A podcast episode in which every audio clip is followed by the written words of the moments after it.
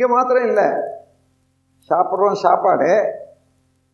அந்த சாப்பாட்டில் இருந்து ஏழு தாதுக்கள் பெரியதுன்னு தெரியும். ரசம் ரத்தம் மாம்சம் மேதை அஸ்தி மஜ்ஜை சுக்கிலம் அதில் அத்தனை பிரித்து அந்தந்த இடத்துல கொண்டு போய் அதை தான் எடுக்குது பாருங்க. எலும்போட எலும்பு சக்தி ரத்தத்தோட ரத்த சக்தி இன்னும் சதையோட சதை. மாதிரி ஏழு தாதுக்களுக்கு அடுக்குது இல்லை.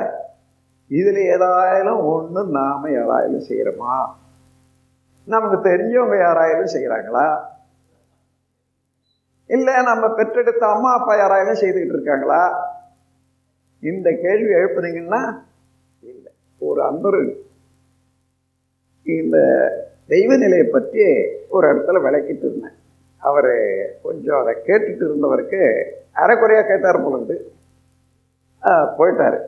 ராத்திரி ஒம்பது மணிக்கு போயிட்டார்.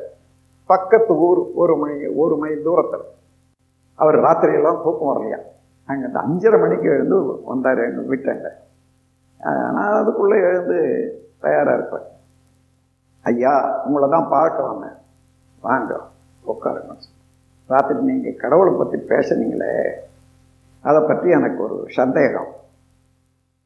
அப்படி ஒரு கடவுள் என்ற ஒரு சக்தி இருக்குதுங்களா? நான் ராத்திரியே கேட்கணும்னு நினச்சேன். நேரமாக ஆகிப்போச்சு நான் போயிட்டேன். நான் ஒரு ஏத்திஸ்ட்டு. ஏத்திஸ்ட்னா கடவுள் பேரில் நம்பிக்கை இல்லாதவர். ரொம்ப நல்லதுங்க. அப்போ அப்போ ஏற்பட்ட ஆள் தான் எனக்கும் வேணும்னு. நீங்கள் சாப்பிட்றீங்களான்னு கேட்டேன். நான் சாப்பிடாத எப்படி உயிர் வாழ முடியும்னாரு. அந்த சாப்பாடு என்ன ஆகுதுன்னு கேட்டேன். அது ஜீரடிச்சு போகுதுன்னாரு. அப்படி தூக்கு தொகையே சொல்லாதீங்க. நான் சொல்கிறேன்னு சொல்லி ரசமாக மாறி ரத்தமாக மாறி அதில் சில பகுதி சதையாக மாறி கொழுப்பாக மாறி இப்படி ஏழு தாதுக்களாக மாறி இந்த உடலில் அது இது சேர்ந்து நாம் உடலாக இருக்கோம். ஆமாங்க. இந்த இத்தனை வேலையில் கொள்ள வேண்டியது கொண்டு தள்ள வேண்டியது தள்ளி காலத்தோட எல்லாம் ஒழுங்காக அந்தந்த அணுவில் அணு அடுக்கி செல்களில் செல் அடுக்கி ஒழுங்காக பார்க்கறதுல ஏதாவது ஒரு வேலை உங்களுக்கு தெரியுமான்னு கேட்டேன். எனக்கு என்ன தெரியுங்க அதெல்லாம்? ஆமாம் இதில் ஏதாவது ஒன்று நீங்கள் செய்கிறீங்களா இல்லை. இல்லை உங்கள் அம்மா அப்பா செய்கிறாங்களா இல்லைங்க. இல்லை உங்கள் நண்பர்கள் யாராயிலும் செய்கிறாங்களா ஒன்றும் இல்லை. அப்படியானால் அது எப்படி நடக்குது? அது இயற்கைங்க. அந்த இயற்கை என்ற வார்த்தையை கடவுள்னு சொல்கிறாங்க வேற ஒன்றும் இல்லை. மொழி மாற்றம் தானே தவிர வேற ஒன்றும் இல்லை. நீங்கள் கடவுள் என்றதுக்கு பதில் இயற்கைன்னு வச்சிங்க. அப்போ அவங்க சொல்கிற சார் தானே அப்படின்னா நான் நம்புவேங்க. ஆனால் நான் என்ன சொல்கிறேன்னா இங்கே வர்ற வழியில் ஒருத்தன் பிள்ளை பிள்ளையார் கோயில் இருக்குதுங்களே அந்த கோயிலை சுற்றி சுற்றி வந்து குட்டு போட்டுக்கிறான். இது எவ்வளோ அறியாமல் பாருங்கள் கல்லை பார்த்துட்டு இவன் குட்டு போட்டுக்கிறானே.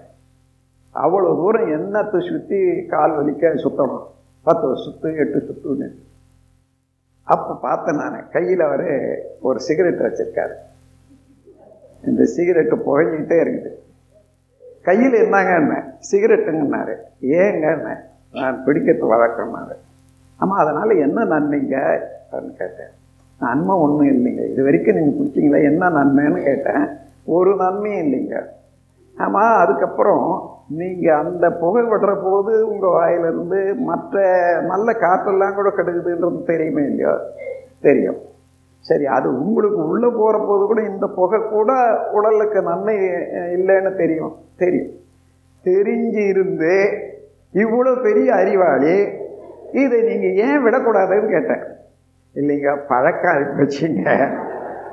சரி அப்படியானா அந்த அவன் வந்து ஒரு கிராமத்தவன். அவனுக்கு கோயிலை சுற்றி பழக்கிட்டாங்க.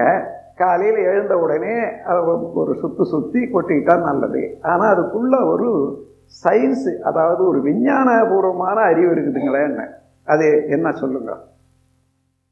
காலையில் எழுந்தா அவனை நடக்கணுன்றதுக்கு சொன்னால் நடப்பானா?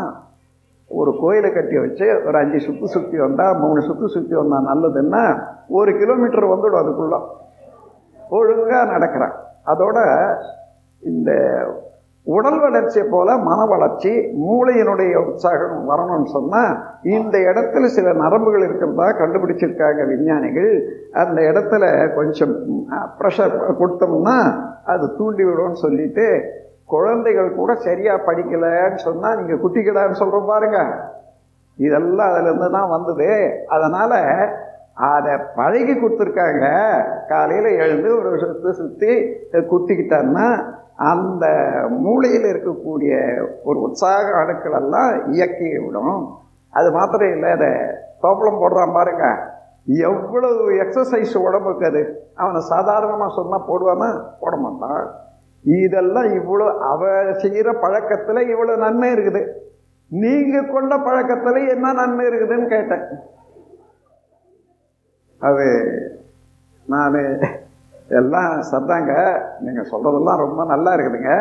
நான் போனா நான் அடுத்தபடி வந்து பார்க்க.